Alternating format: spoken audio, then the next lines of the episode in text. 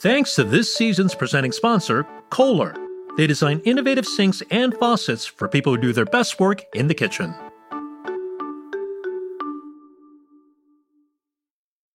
Just for a change, we're starting this week's episode with the end credits. This episode of Proof is hosted by me, Kevin Pang, and the podcast is made by the following cast of characters. I'm Yumi Araki, the managing producer. I'm Terrence Johnson, and I'm the associate producer. I'm Alex Curran Cardarelli, and I'm also an associate producer. I'm Vanessa Bartlett, and I'm the production intern. Those names you just heard are the ones who make this show possible. They're the invisible hands that guide the episodes you hear from germ of an idea to fully formed story. If I can be honest, I don't think they get enough of the glory. So, on today's episode, we're doing something different and long overdue. We're letting our producers tell their stories. We gave them a simple prompt tell us about some of the best meals they've ever had. Their answers are not what you would expect. So, this week on Proof from America's Test Kitchen, these are a few of our favorite meals.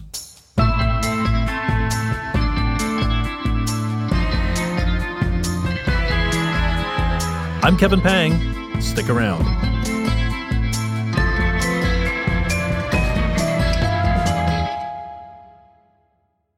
Hey, Proof listeners, it's Kevin Pang here. As a busy podcast host and dad, I'm always looking for ways to save time in the kitchen. I recently got acquainted with this HeatMate graphite grill and toaster oven from the Japan based company Sengoku, and it's been a huge time saver. I don't have to wait for this oven to preheat thanks to Sengoku's amazing graphite heating technology. This grill reaches its maximum heat output in a second, literally it gets hot immediately. So, whether it's a piece of toast, or heating up leftovers, or roasting veggies, the top and bottom heating elements evenly distribute heat, bringing my meals to perfection in half the time. Proof listeners can save 10% and get free shipping by using the code ATK10 at checkout. Just go to sengokula.com, that's S E N G O K U L A.com to order yours today. Hey there, Proof listeners, it's Kevin here. When I'm buying stuff, I love to find a quality product that's zero waste. That's why I was happy to connect with Sasha Danjal, the founder of Safi Sana. Safi has a whole zero waste line of delicious artisanal oils and vinegars that come in upcycled packaging and are trusted by Michelin star and James Beard award winning chefs around the country. We partner with the very same chefs. We collect used wine bottles from them. We bring them back to our facility and we give them new life as Safi oil and vinegar bottles for our zero waste line.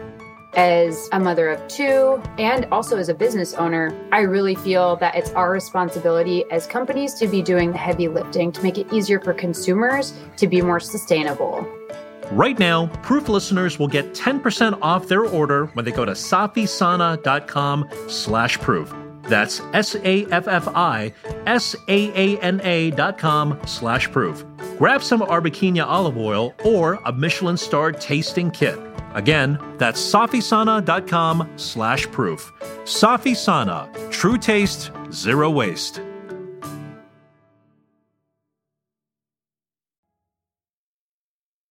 Meet our associate producer, Alex Curran Cardarelli. If you enjoy watching any of our shows on public television, Alex is a big reason why. That's the thing about our production crew. For every on air host you watch or listen, there's a band of crackerjack producers who make sure the show runs smoothly. So thanks for all the great work, Alex, on TV and on Proof. You deserve some time in your happy place. And it just so happens that's where Alex is taking us right now.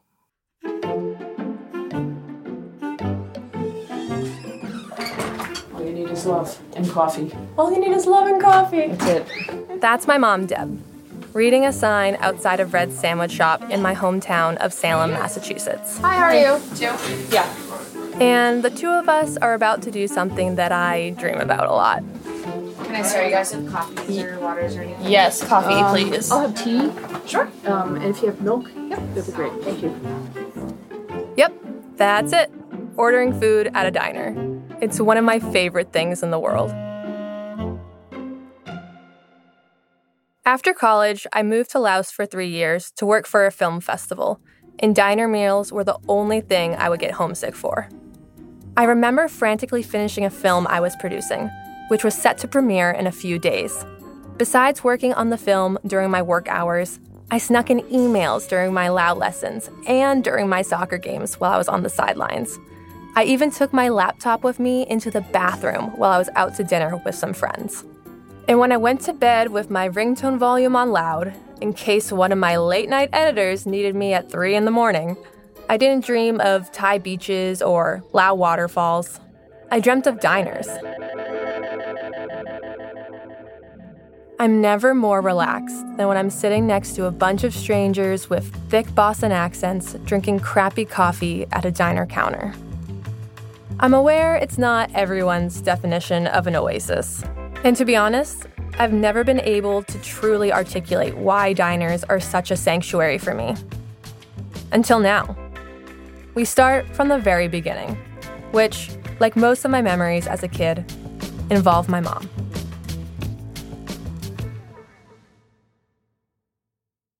My very first diner memory was at the Salem Diner in Massachusetts with my mom, Deb. I don't remember much, except for the fact that they would make me Mickey Mouse shaped pancakes. I asked my mom to help fill in the gaps. Right. Atlantic cod, a fish that was once Still off to Reds? Yep, off to Reds. All right, here we go. In sports, the Red Sox lose to the The Salem Diner, which is right down the street from my parents' house, has been closed for a few years now. So we decided to go to Red Sandwich Shop instead.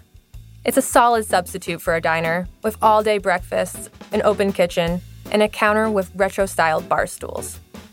I'd spent the previous night at my parents' house in Salem because we wanted to get to the diner as early as possible.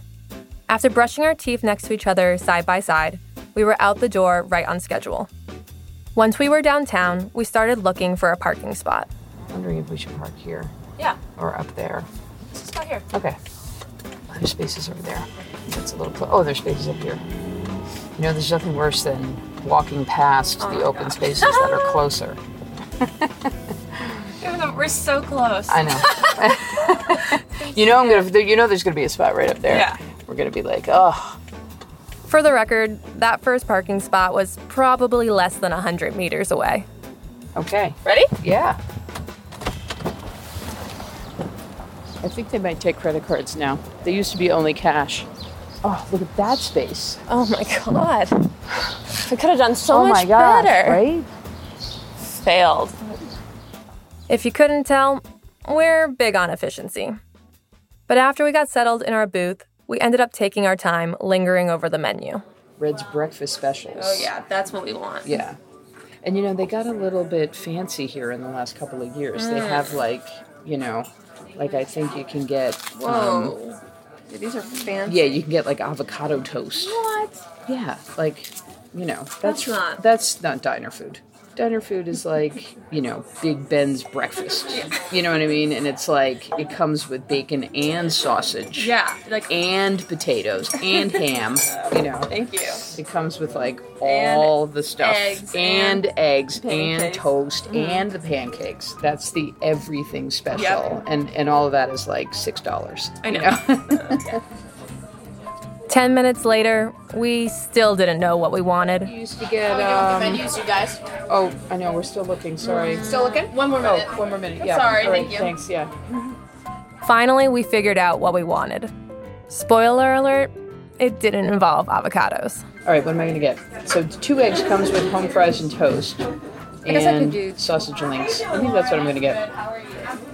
Okay, so I'll get the good. sausage, two eggs over easy with toast and home fries. And Okay. then what pancakes should we get? You want to just get plain? You don't like chocolate chips? Oh, that is heresy. yeah, I mean, yeah, no. No. You want blueberry? Blueberry. Compromise with blueberry? Yeah, right. I'm willing to go with blueberry. Yeah. After our orders were in, I sat there drinking my coffee. Was it good? Not particularly. It wasn't that much better than the coffee I got at home or at a cafe. If anything, it was worse. But what I love the most about diner coffee is that I can always ask for more. As someone who's always thinking about the next task, there's something about diners that calms my nagging urge to be productive. I'm not thinking about how I need to go grocery shopping or how I should finally make that dentist appointment. I'm not thinking about much at all, honestly. I'm just sitting in a diner booth, talking with the person across from me. As my mom and I relish in the no worries of diner time, my mom tells me a familiar story. There was this massive snowstorm in April. April 1st, 1997, the April Fool's Day blizzard dumped heavy rain, sleet, and snow from Maryland to Maine, leaving hundreds of thousands without power and as much as three feet of snow on the ground. and we had to dig ourselves out so we could get to our shovels and then mom came out with you and yeah i don't know she trips and she lands with you in all this oh. snow and we're laughing and mom I'd heard this story before. The one about my mom, Paula, carrying me and falling in the snow, and me being so bundled up that my arms and legs stuck straight out. But it was news to me that the reason we were leaving the house was to go to the diner. yeah because they were open that's where all the plows used to meet oh. so we fit you in this little baby sled it was yellow it was like a bucket Oh my sled God. and we put twine on it you know like little like jute rope Yeah. um, and we put you in it and we were pulling you like there were no cars and we were just pulling you in the semi-plowed street and so there we were us and the plow drivers April 1st, 1997 was a Tuesday. If this storm happened now in 2022, my parents probably would have just worked from home. But back then, there was no cloud storage to access virtual documents, no Zoom meetings or FaceTime happy hours. There was no choice but to cancel your plans and instead play board games, build forts, go sledding. It was a choose your own adventure kind of day. And if you're like my parents, you decided to take that adventure to the local diner. Just then, our food arrived. you were oh my gosh so fast Scrambled yeah eggs, thank super you easy with patties. nice Do you need more coffee? Yeah, thank you. Look at I know. Look at all this food. Oh my god. We could have like split this and the pa- where do the pancakes come? The pancakes are going to be like I can't eat. it's like know cloudy it was with a chance of meatballs. Do you remember that book? Yeah. It's the pancakes are going to be Thank you. like enough to cover a house. Oh. Right. Pancake will be right out for you guys. Okay, Great, great. thank Thank, you. Oh, good. She only said pancake. Maybe it's only going to be one. Oh god, it's I know. so much food. Look at your over easy eggs. They're ginormous. I have three sausage patties. I have four links. It was so much food. I ordered another cup of coffee. I knew I'd have to pace myself and take breaks because, let me tell you, diner meals are a marathon, not a sprint. I asked my mom, Deb, to talk about my first memories at the diner from when I was about four years old and eating Mickey Mouse pancakes. She explained how my mom, Paula, who's a nurse, would sometimes have to pick up weekend shifts. And when that happened, it would be up to my mom, Deb, to entertain me. To get through the early days of raising me, my mom took me to the library, the museum, Disney on Ice, Arthur meet and greets. If there was any sort of children's event going on nearby, we'd be there. But the best part, for me at least, was that these excursions never took up the full day. There was always time to fit in a stop at the grocery store so I could wave hello to my lobster friends in the fresh seafood tanks or grab a SpongeBob shaped treat from the ice cream truck. When it was summer, I'd often go to bed when the sun was still out, making the days feel truly endless. And another way we filled up the days was, you guessed it, going to the diner. You were usually up at like 5:30 a.m. or 6 a.m. So we'd have to like do things kind of on the early side. I had to choose a place where, you know, they were kid friendly, mm-hmm. and you know, you didn't want to spend a fortune on like a fancy meal. Right. I remember sitting in the little teal and silver booth and drawing on napkins and watching people come in and out, a bell jingling with each door slam. I remember all the sweet and savory smells of syrup and sausage on the verge of burning, the sounds of frying and coffee pouring, and thick Boston accents complaining about a Red Sox loss. There was so much movement, color, and sound, all happening inside this tiny diner. But when my brothers were born, we stopped going to the diner. Yeah, it's hard with like three kids. Yeah. You know, that's why you don't ever really see like one parent with three kids out at a restaurant. I love my brothers, but their arrival changed things in our family. There was now triple the number of mouths to feed and triple the number of butts to get into car seats. Even if they were the easiest babies in the world, which they weren't, it was just more difficult to get from one place to another. My first memory of going out to a restaurant with my brothers is still one that haunts me. Remember in New York? Oh my god, the Carnegie Deli. I'll never forget. Yeah, that was a little that was a little rough. Yeah. That was my bad. So, for some reason, my mom thought it would be a great idea to bring a family of twin infants and a six year old to a famous, crowded New York deli. My brother started crying hysterically the moment we walked in. Each of my parents were holding one brother in one arm and using their free hand to shove food into their mouths. The waitress rolled her eyes, and the people around us glared at us. It was chaos. I felt guilty for ruining the peace and upset that I had no control over the situation. So I sat there and tapped my feet, clenched my fists, furrowed my eyebrows, as if somehow these small, anxious movements would speed up time. I didn't want the day to last forever anymore. I wanted it over. When my brothers were born, it was only the beginning of my days feeling less and less my own. The days became filled with school, soccer, piano, babysitting. It wasn't until I had a car that I would go to diners again, but this time with friends instead of my parents. And actually, this meal with my mom, right now, is probably the first time the two of us had gone out to a diner since my only child years, which at this point is now 20 years ago. Life just got busy. What do you think of the pancake? It's really good. It's fluffy. And It's um, thick. It's very thick, yeah. You just don't be shy with the syrup. Yeah, I know. I have to keep adding the syrup. Yeah. It's quite alright. That's quite all right. Oh, you got the blueberries over there. Mm-hmm. Nice. You got some too, right? Yeah. They're coming out. Oh my God, we have so much like left over. Yeah. I know, right? Do we bring it home? Like, what do we do? I never get a dog bag with breakfast. I had planned for this. I made sure we'd have ample time to digest and take another stab at the pancakes. Even though they weren't much to write home about without the syrup, I was thrilled that we still had more to eat because this meant we could stay longer. Eventually, after some picking and prodding, it was almost time to go. Okay, one more sip of coffee. Oh, yeah, take your time. And that was it. My mom said, Take your time. That's what I love so much about diners. It's not really about the food, but it has everything to do with the time it takes to eat it. Diners evoke that feeling of waking up at six in the morning and going to get breakfast with my mom and having the whole day still ahead of us.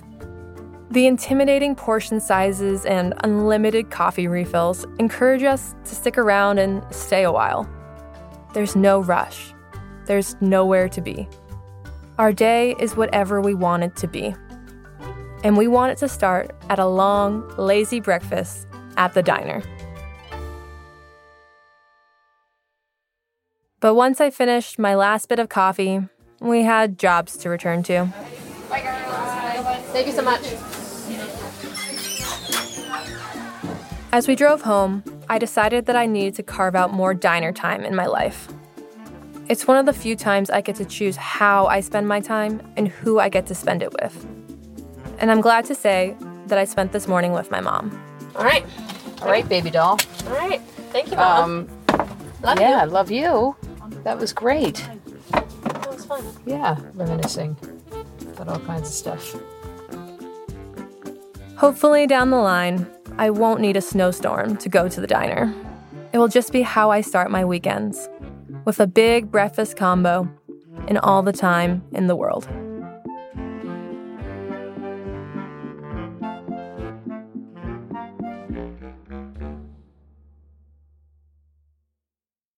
One of the real treats this summer is welcoming Vanessa Bartlett as our production intern. She's been a real welcome presence in our office and brings a lot of smart ideas. Vanessa is a senior studying journalism at Boston University. And if this story is any indication, you'll be hearing a lot from Vanessa in the years to come. It was May of my senior year in high school, and I felt like I was on the brink of finally going out and doing what I was supposed to be doing. Learning who I was meant to be, coming of age, yada yada. Breakfast Club fist pump, yay for the class of 2019.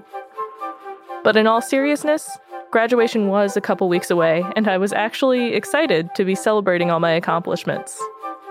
Growing up, I had always done things myself, like signing up for soccer teams and setting up my own doctor's appointments. I even made my own birthday cakes.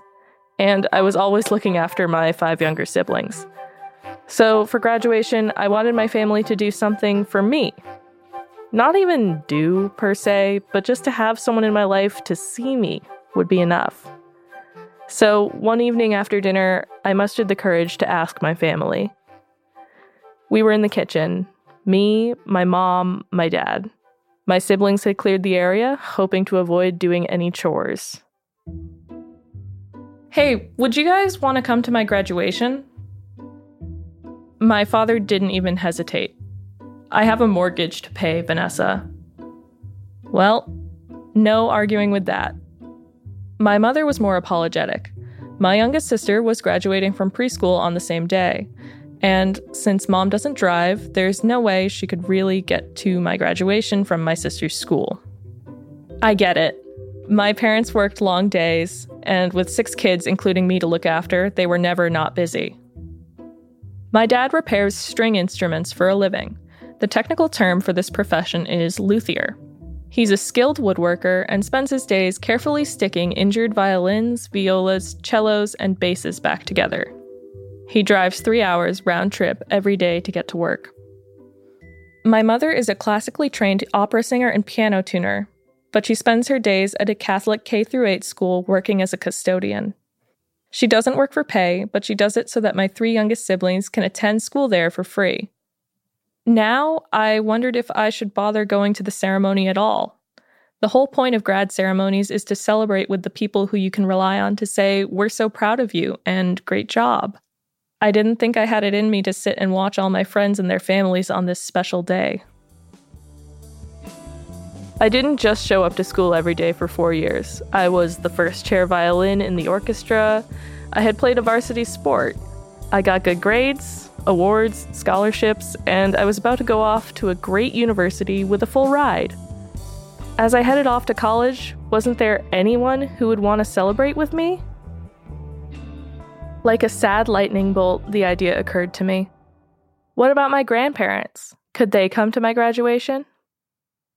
I sent my grandma a text. English isn't her first language, so I agonized over the wording, making sure not to use any long words, but also trying not to sound rude. Dear Grandma, I hope you are doing well. I will graduate from high school in a few weeks. Would you like to come to my graduation ceremony? For a second, I wondered if I was being desperate or selfish. My grandparents, Hiroko and Manabu Iwasa, live in Japan. That's halfway around the world from my home in Connecticut. They're getting older and less inclined to get on long flights to visit their American grandkids. To my surprise, she said yes. She and my grandpa booked tickets without hesitating. Even with a language barrier between us, I had always known that my grandparents were cheering for me from the stands. I remember frantically cleaning the whole house, top to bottom, in anticipation of their arrival. I wanted them to feel comfortable in our messy home. When they arrived, they gave me a big hug and commented on the smell of disinfectant. Maybe I went a little overboard, but it was a special occasion for me. In no time, it felt like my grandparents had always been there. The night before my graduation, we ate curry. To zhuzh it up a little bit, my mom sent me down to the corner store to buy a couple mangoes to serve on the side. That meal was unspeakably loud. My siblings, excited about my grandparents being there, were pulling out all the stops.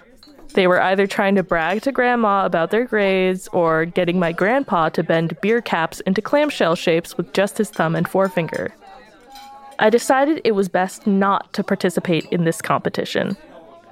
Curry is one of the foods my mom can make without drowning it in garlic and sage, and I was more than happy to eat the spicy broth in silence. My siblings needed a chance to connect with my grandparents. I could wait. I talked about that time with my grandma via Zoom recently. Our conversation quickly became less about a nice visit or my graduation and more about parenting. Maybe I was not good parent. Yeah. I talked to her via Zoom, so the recording's a little tough to make out. My grandma told me that when she was growing up, her parents were always busy. They didn't really care what she did, but she still felt her parents' love for her. It seems like there's a pattern here on my mom's side. My grandmother was raised exactly like me hands off to the max, little supervision, and a lot of time to pursue your own interests. It might have worked out for us, but my grandma acknowledged that there are times when the line between independence and negligence can be blurry. My grandma told me that she sometimes wishes she had done things differently.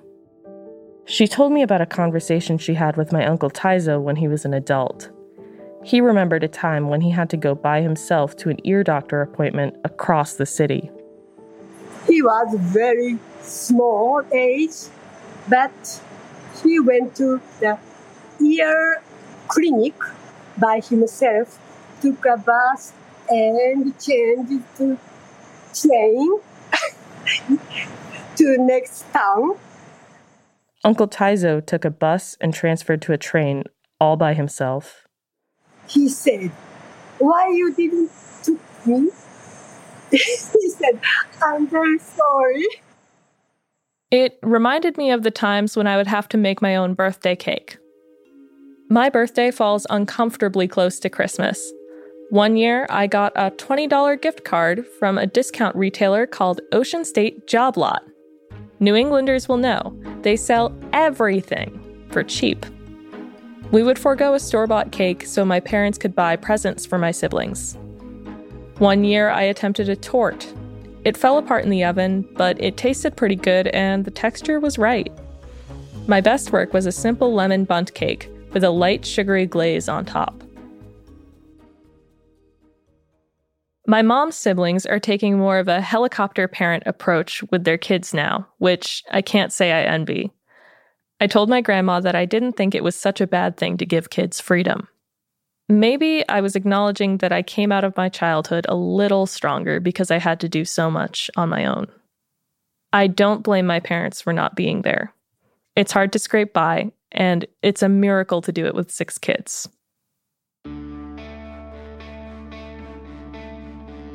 It's June 2019. My grandparents and I waited on the curb outside my house for a taxi to take us to my high school. I had to get there early. The humidity outside was pretty high for mid morning. Not great for gowns, definitely not great for the people who had to sit and watch us. My grandparents sat in the oppressive heat as all 500 of us slowly filled out the rows of folding chairs on the football field. We sat through an unbearably long speech from a student speaker about how all the roads in your life are connected. Me, I just wanted to be on the road back home. Finally, they were calling names, and as I walked the stage and collected my diploma, I felt my grandparents' eyes on me. I smiled and waved to the crowd. When the last of my classmates stepped off the stage, I walked across the football field to find my grandparents. There was a sea of people, so I had to weave through the crowd of families greeting their graduates. After some jostling, I found my grandparents, and they wrapped me in a big, sweaty hug. My grandma told me she could tell I had worked hard to get where I was. You are a very tough girl. tough. Yeah. They congratulated me and promised that the next day we would do something special to celebrate.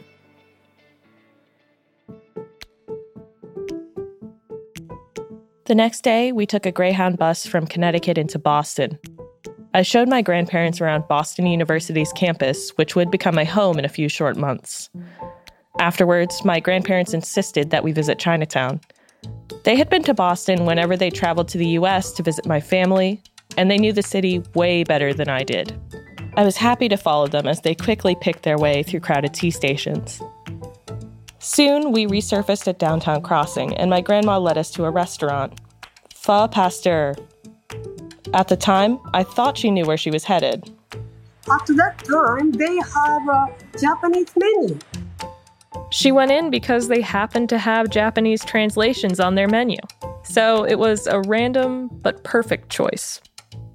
The exterior of the restaurant is plain looking, but the muted maroon sign above the door welcomes weary travelers to sit, rest, and be rejuvenated. The waiter seats us at a table by the door. It was sunny, and Pho Pasteur was pretty busy that day. We placed our order. I picked one of the first things listed on the menu chicken pho. My grandparents ordered seafood soup, vermicelli, and fresh rolls stuffed with shrimp and veggies. It wasn't long before a steaming hot bowl was carefully placed in front of me. They always serve the pho in a simple white bowl. The bean sprouts, lime chunk, and basil are on a separate plate. Before diving into her own food, my grandma showed me how she likes to eat pho. You use the chopsticks to fish out a bite's worth of noodles, chicken, and anything else that might be floating in the soup. Place them delicately into that blue and white spoon. Then you dip the spoon back into the bowl, letting the broth flood in. The perfect bite, every time. I fished out some noodles and a piece of chicken, like my grandma showed me, and took my first sip of broth. The pho warmed me up from the inside out like nothing else ever has. My grandmother's slow, methodical pho eating strategy allowed me to take my time and really savor the food. It's a simple dish, but it contains multitudes, and in my case, a healthy dose of hot sauce. The broth is so savory and aromatic, the noodles are soft and chewy, the basil and bean sprouts add a punch of flavor and crunchiness. Across from me, my grandparents are chowing down on their food. My grandparents asked me questions about my school, and we discussed journalism for a while. At that time, I was a more overtly anxious person, so when I brought up my plan to major in journalism, people often looked surprised. One career advisor even went as far as to tell me that I should have a backup plan. But none of this seemed to register with my grandparents. We believe. Last time we thought you are on the path of your choice, and I was very impressed. The meal was everything I hadn't even known I needed. That bowl of pho was for me. I didn't have to finish and disappear. I could linger. And my grandparents wanted to linger with me. It's clear now that my grandmother, especially, felt like she wanted to communicate something that she might not be able to capture in her English. Instead, we slurped up noodles and chatted about chopstick techniques. Our conversation was sporadic and leisurely. I didn't want to push my grandmother too hard to translate for herself and for Grandpa. And besides, the absence of the typical dinner noise was a joy all by itself. Now I'm entering my senior year of college, and another graduation ceremony is on the horizon. Since that first trip, I've gone to Pho Pasteur many, many times. Before a concert, after a long day at a protest, hungover, on dates, with a gaggle of friends. I recommend it to anyone who asks and to anyone who didn't ask. That classic bowl of chicken pho is always there to welcome me back. My grandma told me that she and grandpa probably won't be able to make it to my college graduation. But I'm not actually worried. Almost four years later, all I care about is sharing more delicious food with the people that I love after all the dust has settled. And studying Japanese. We are getting older, older every day. Then, then you should study Japanese soon. I'll get on it right away, Grandma. Right after I slurp up the last of this broth.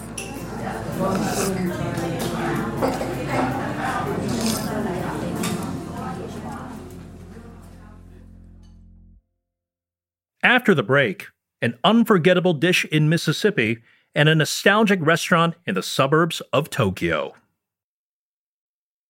Eating great food is one thing. The prep and cleanup afterwards is, well, something else. That's where Kohler comes in.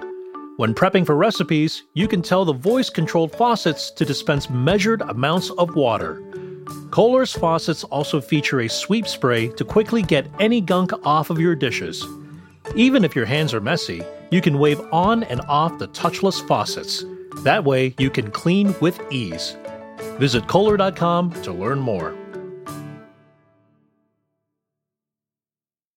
Hey, friends, it's Kevin Pang. In past seasons of Proof Ads, we've interviewed some of the engineers that make OXO's amazing kitchen tools. But did you know that OXO also makes cookware? Their new carbon steel and stainless steel offerings mean there's a perfect pan for every dish in your repertoire. ATK's picks for nonstick pans just got upgraded. The OXO Nonstick Pro is now also available in ceramic. And their tri-ply stainless steel pots and pans have amazing heat conductivity, which is great for fast and even cooking.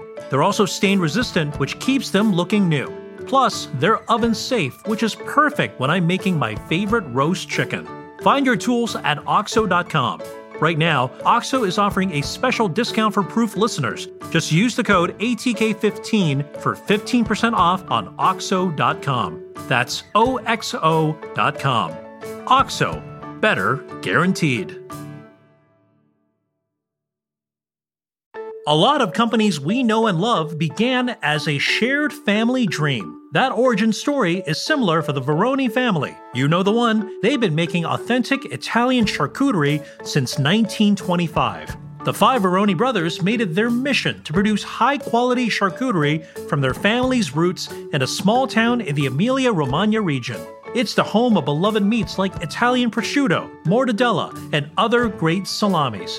Today, the fourth generation of Veronis are producing genuine Italian cured meats and sharing them with the world. For more information on the Veroni family's recipes, artisanal techniques, and meats, visit Veroni.com. That's V E R O N I.com.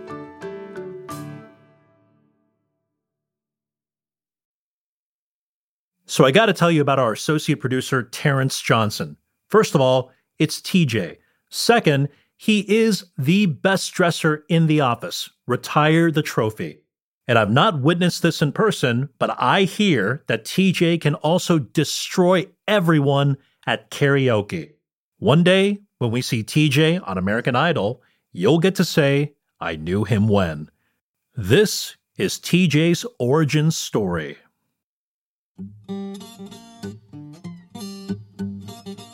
My name is TJ.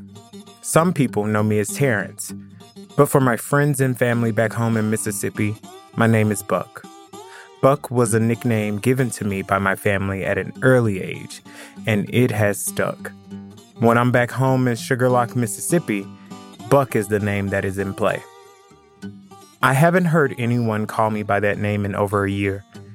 That's because this is the longest I've been away from home. I usually see my family twice a year at minimum. But what can I say? It's been a crazy couple of years. On my way home, my flight was delayed twice.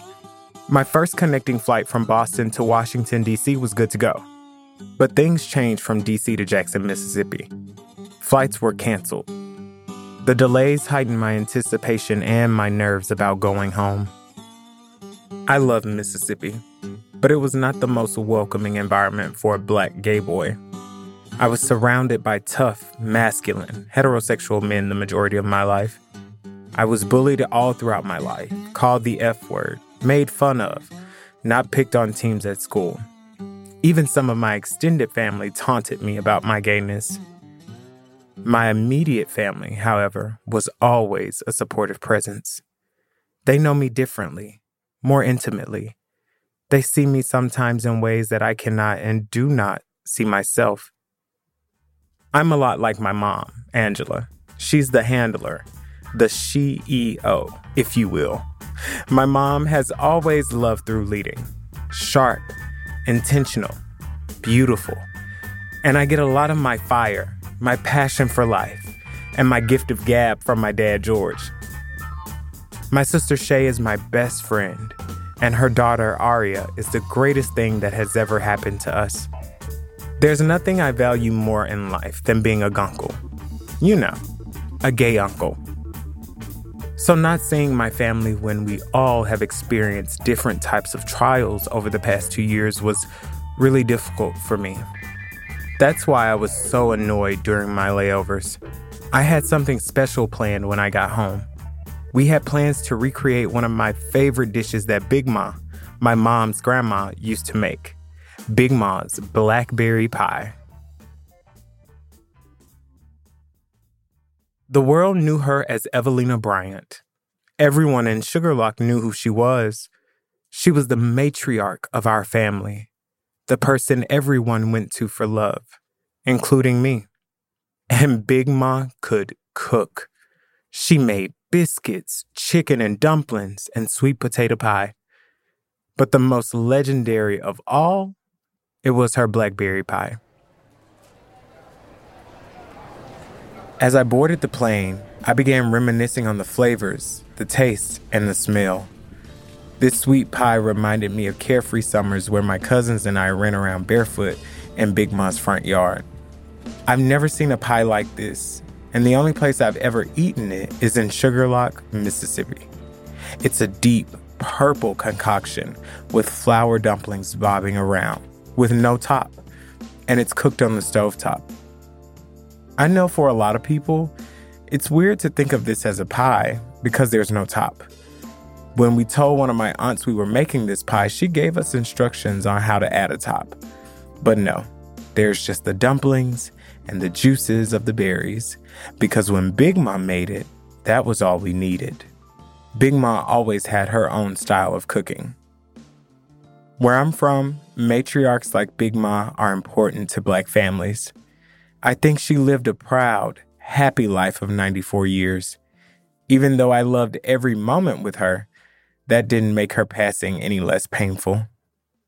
I remember studying with friends in the library on my high school campus when I got the call that we lost Big Ma. I ran out of the building crying uncontrollably.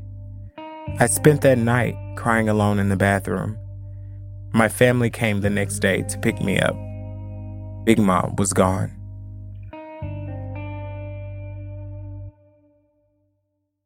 I've yearned for Big Ma's blackberry pie for years, but trying to cook the pie myself just felt too daunting. Maybe because in making the pie, I had to face the fact that I was still yearning for her.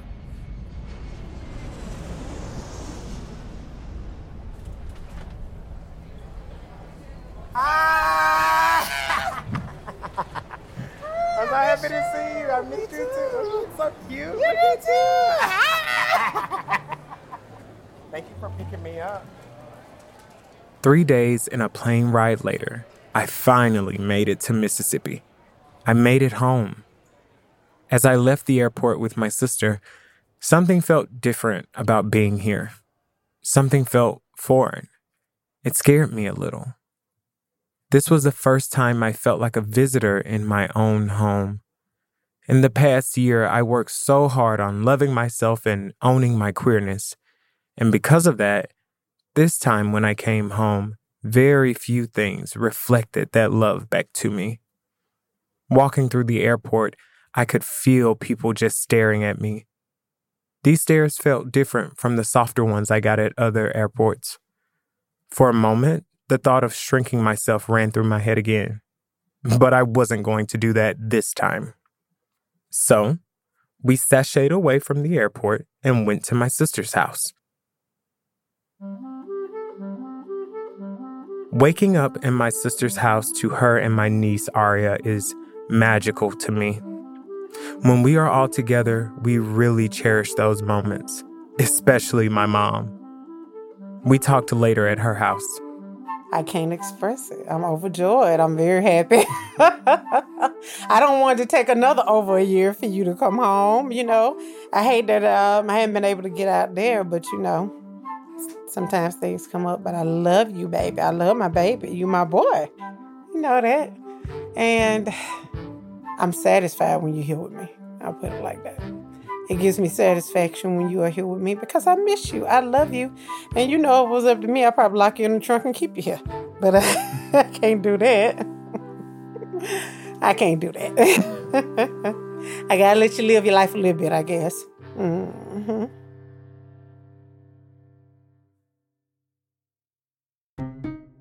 A few days passed at my sister's house, and we were finally ready to face the challenge and make Big Mom's blackberry pie, nerves and all. The idea of recreating one of Big Mom's most prolific dishes was exciting, yet intimidating. I just wanted to get it perfect. I wanted it to be something she would be proud of. I know that's what my sister wanted too. The thing about cooking soul food is, it's less about exact measurements as it is about gut feeling, which makes recreating the food I grew up with that much harder to make, especially since cooking isn't my forte. Okay, so we starting off with two cups of beers. Okay, two cups. We're gonna add two cups of water. See if that's gonna be enough. You said two cups of water? Four. Oh, three. Oh. Everything say is is desired. So. so basically enough to cover the beers, right? For the most part. Yeah, for the most part. One thing I know about my sister and my mom is that they do not like anyone in their kitchens while they cook. So, my strength in this scenario was being a culinary assistant. Growing up, I would do the small jobs in the kitchen like grabbing flour, measuring out amounts of oil, and my favorite job, taste testing. I let my sister Shay lead the way, like she has done for most of our lives. I'm gonna start off with a half cup of sugar, just because this is a small pie. We're not making a really big one. Okay, half cup of sugar. Yeah, and we gonna start. We gonna taste it. Once all everything get in there, come to a boil, we'll taste it for flavor and see if we need to add anything else. When it comes to my sister, she loves to cook, and she reminds me a lot of Big Ma.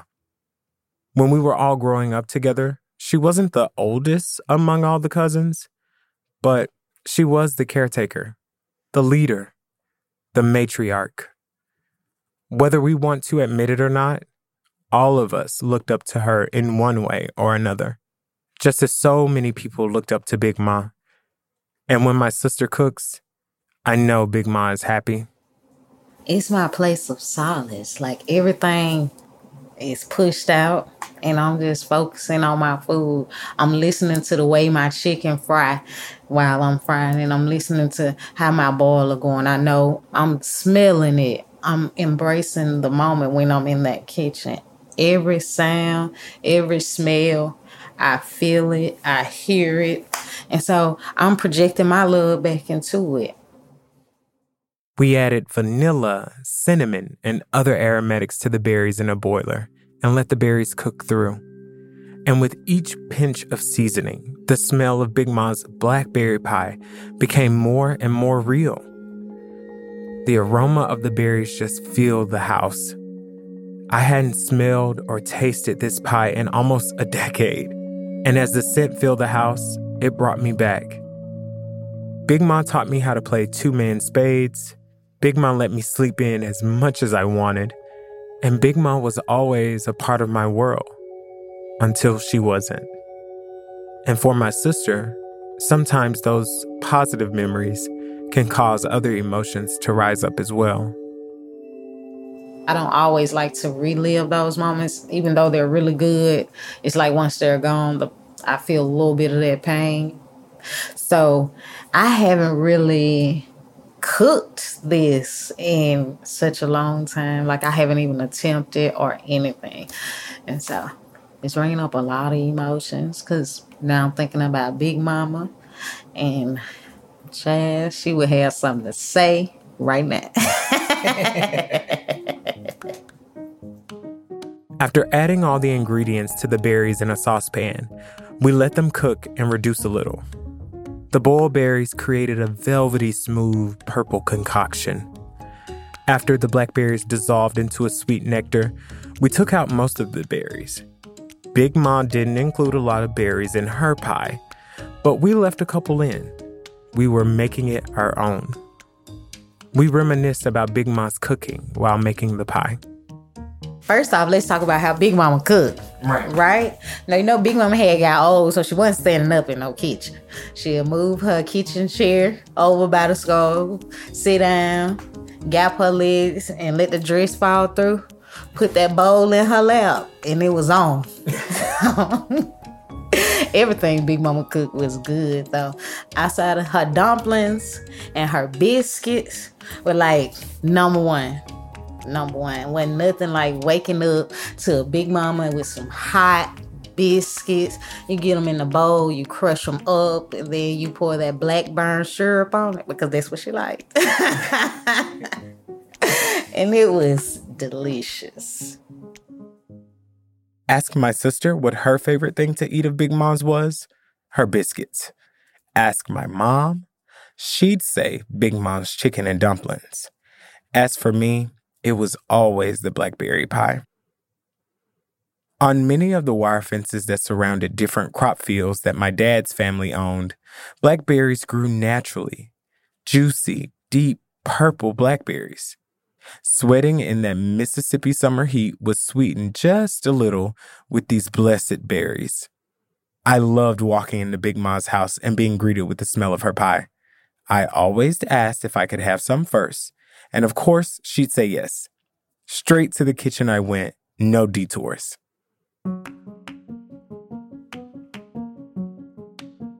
The last step involved making the dough for the dumplings. My sister began kneading the dough in a bowl. I am mixing the flour and the grease. Yeah, the salt, man.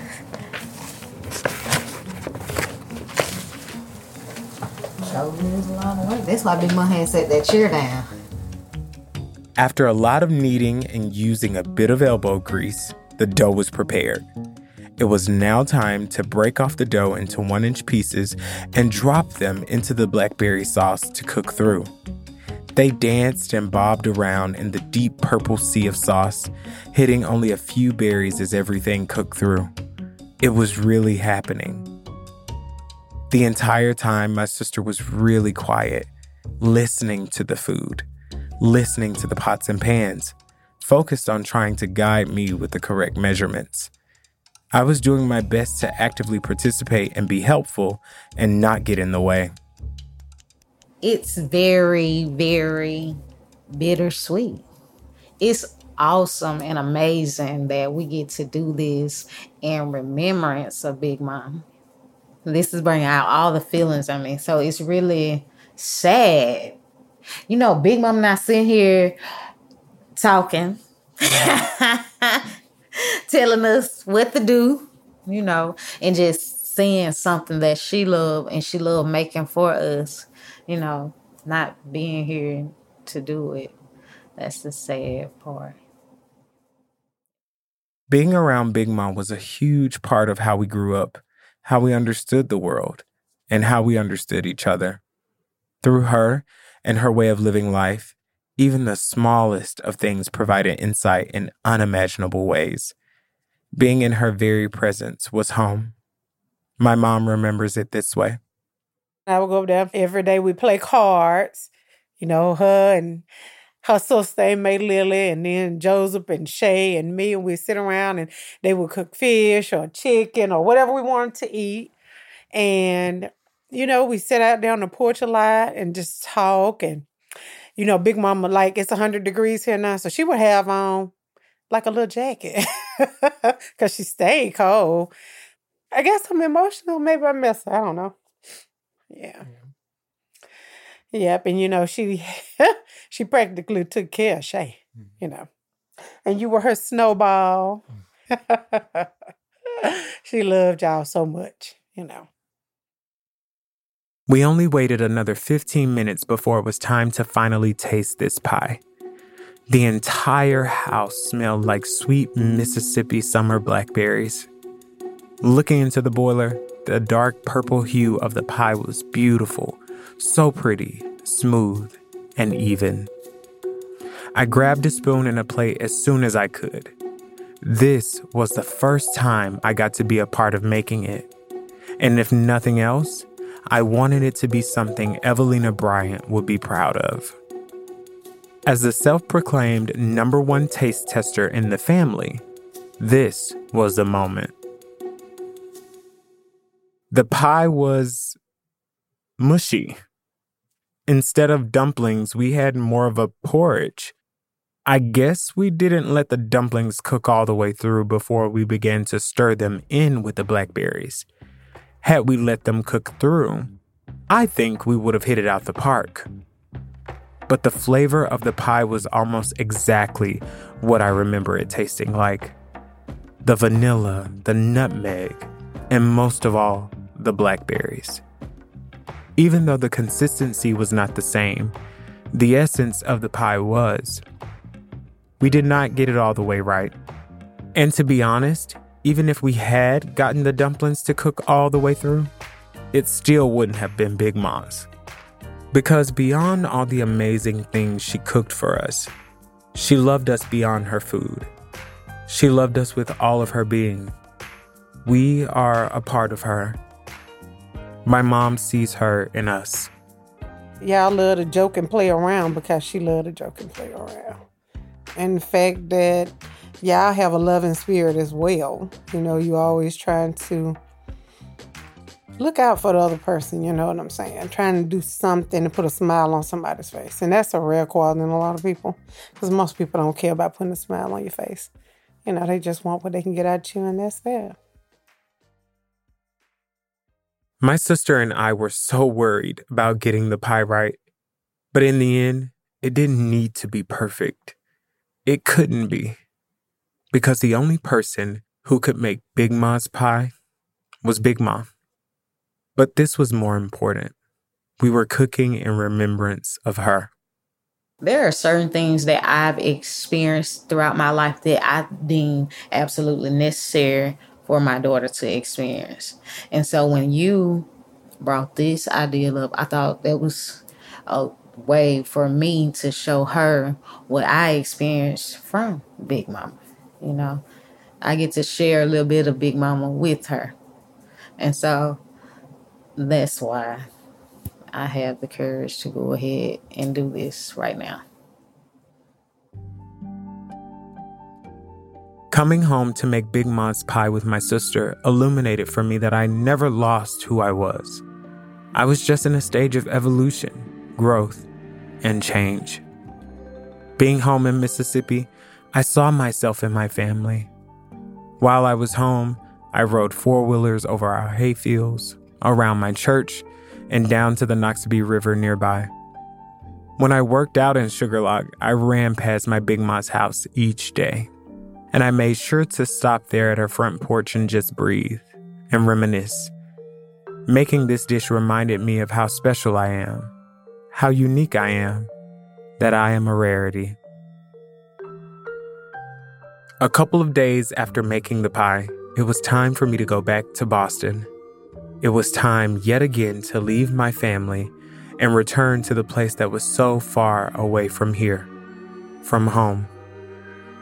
But this time, it felt different. I felt whole and I felt at peace. I realized that no matter where I am or what I'm doing, The love and fierceness that resided within Big Ma is always within me. And the love and connection to my family is so deeply embedded in my DNA that I couldn't shake it off if I wanted to. I know now more than ever that I am Mississippi. I am Big Mom's blackberry pie. I felt like me, like Buck, like Terrence, like TJ. And that pie, my sister sums it up best. It's gonna make you feel warm. It's like wrapping your arms around the person you love.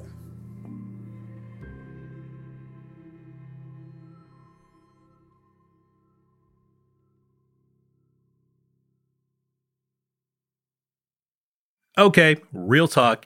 You hear my voice a lot on this show, but this is Yumi Araki's show. She's Proof's managing producer, and she's responsible for the show you hear every week. Full stop. If you laugh at one of my dad jokes, if you feel a tingle on the back of your neck because of a dramatic scene, if you listen all the way through an episode, that's all Yumi. So thanks, Yumi. And here she is, telling us about a meal from her past, but in the present day. I'm walking around the plaza of Chofu train station in western Tokyo with my mom. I'm visiting her and my grandma in Japan after a two year COVID hiatus. Because the borders are still tight, the lack of gaijin or foreigners in sight is noticeable. My ears hear their absence too. There's no sound of English, Bengali, or Mandarin being spoken. Instead, there's just the sound of Japanese and silent jostling.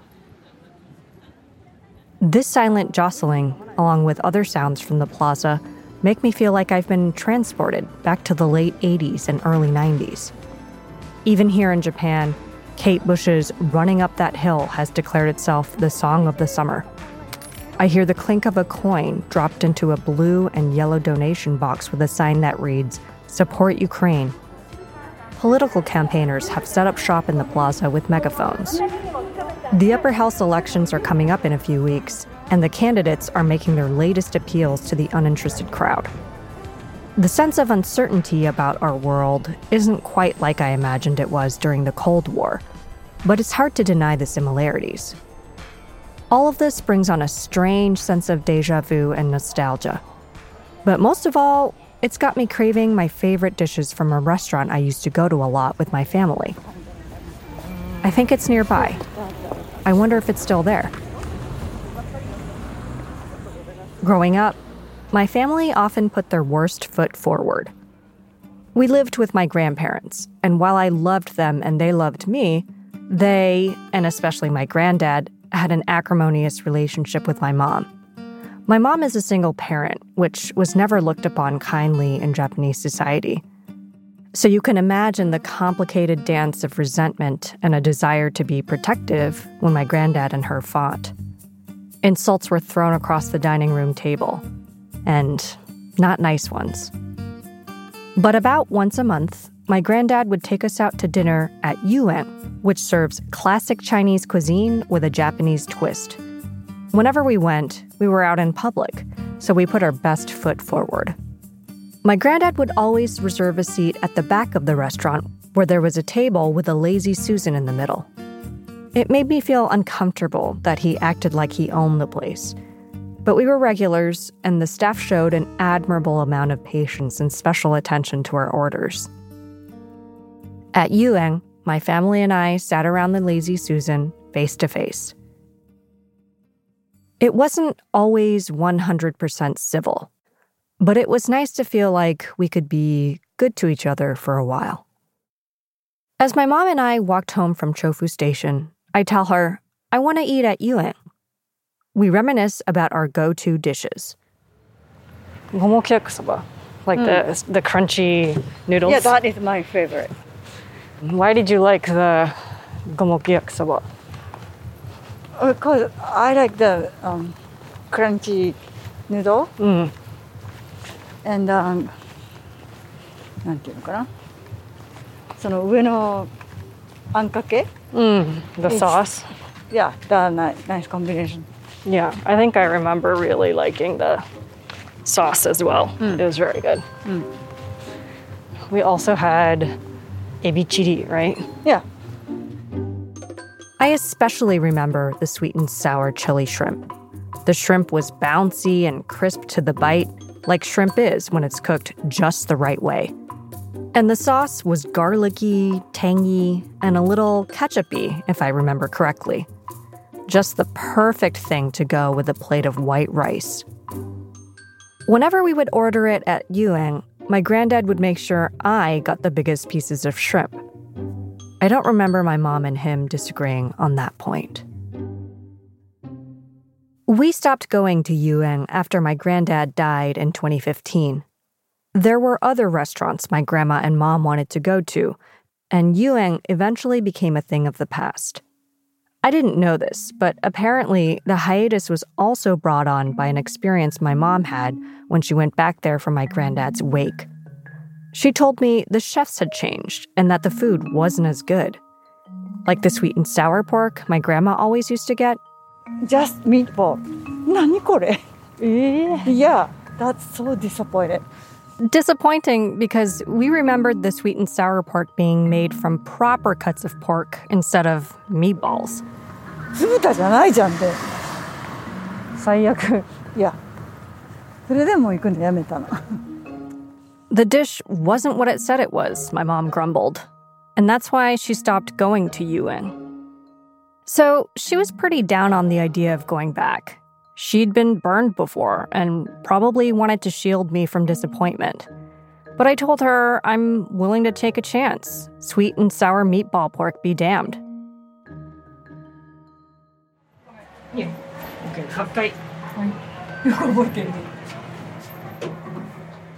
It's lunchtime on a Saturday, and my mom and I walk into the elevator of a building that's next to Chofu Station. I press 8, and my mom is surprised that I remember what floor UN is on. As the elevator made its way up, I ask my mom whether she thinks the interior of the place has changed.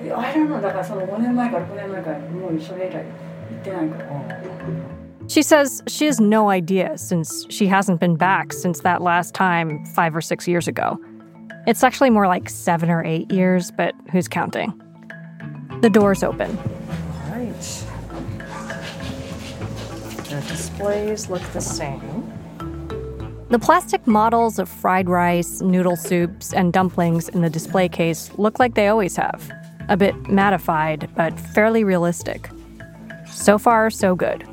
No glaring differences, the entrance is still preserved in time. As we walk further inside, we're surprised that it's actually pretty crowded. There are about 10 other parties in this lunch rush.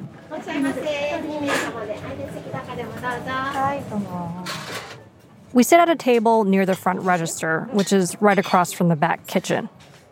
We look at the menu. Oh, we, we should try um. My mom asks whether I want to order the sweet and sour pork. Well, if it's not good, then that's that's what I like. So I hesitated. If it's not good, it would only go to waste, I said. But what I was really getting at here was I was kind of scared to order it. What if meatballs arrived? Okay. エビのチリソースとうん。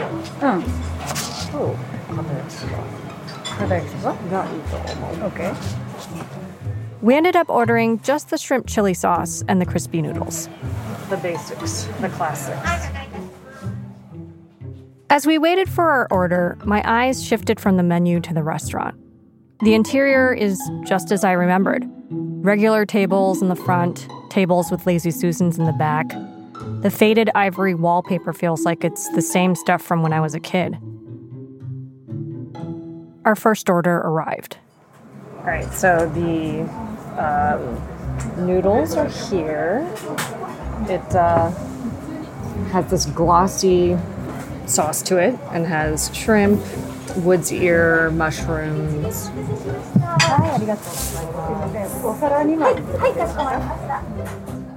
My mom asks for two plates. My sweet and sour shrimp is also here. All right, now's the time. We start with the crispy noodles. Got mom's seal of approval. Mm. She says it hasn't changed. Okay, this is good. Yeah, my favorite thing to do is to like leave the crispy noodles in the sauce for a bit. Make the noodles a little bit soft. So there's like a combination of a good crunch and softness. Mm, that's Yeah, it's kind of exactly how I remember it. And the sweet and sour chili shrimp?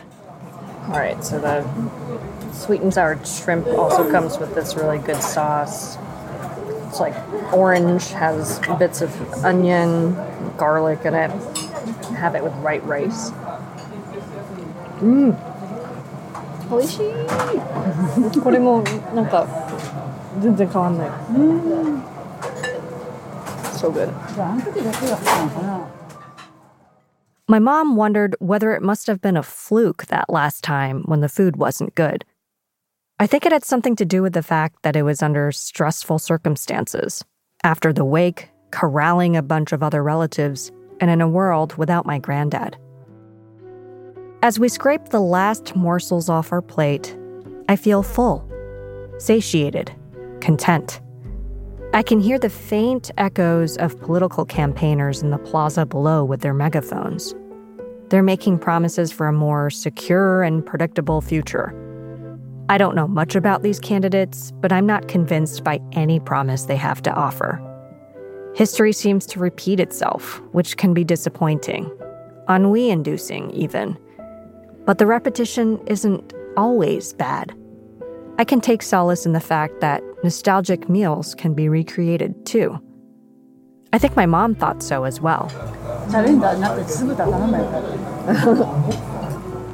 we should have been risk takers and ordered that sweet and sour pork, my mom says. And that made me laugh. There's always next time.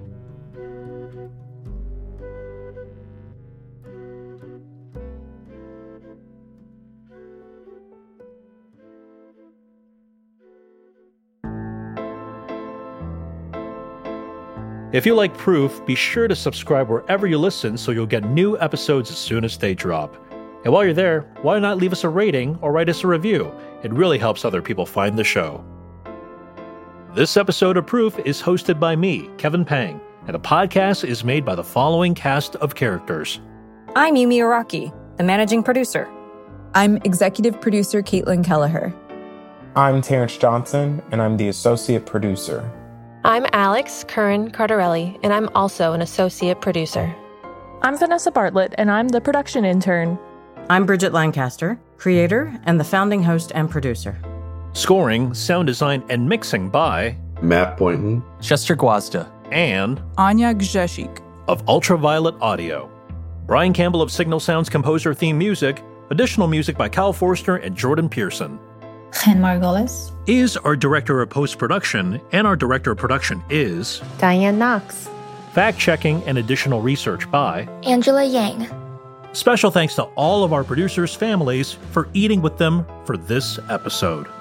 Jack Bishop is the Chief Creative Officer of America's Test Kitchen, and David Nussbaum is America's Test Kitchen's CEO.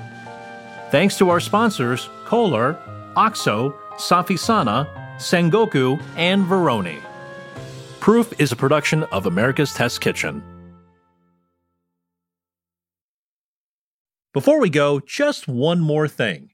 Did you know you can help develop recipes for America's Test Kitchen? It's true. We have nearly 45,000 home testers who try out and give us feedback on new ATK recipes before they're published. And this isn't just for adults. Young chefs can take part in developing recipes for our ATK Kids program. Want to be part of the ATK family? Go to americastestkitchen.com slash recipe underscore testing. Once again, that's americastestkitchen.com slash recipe underscore testing to sign up.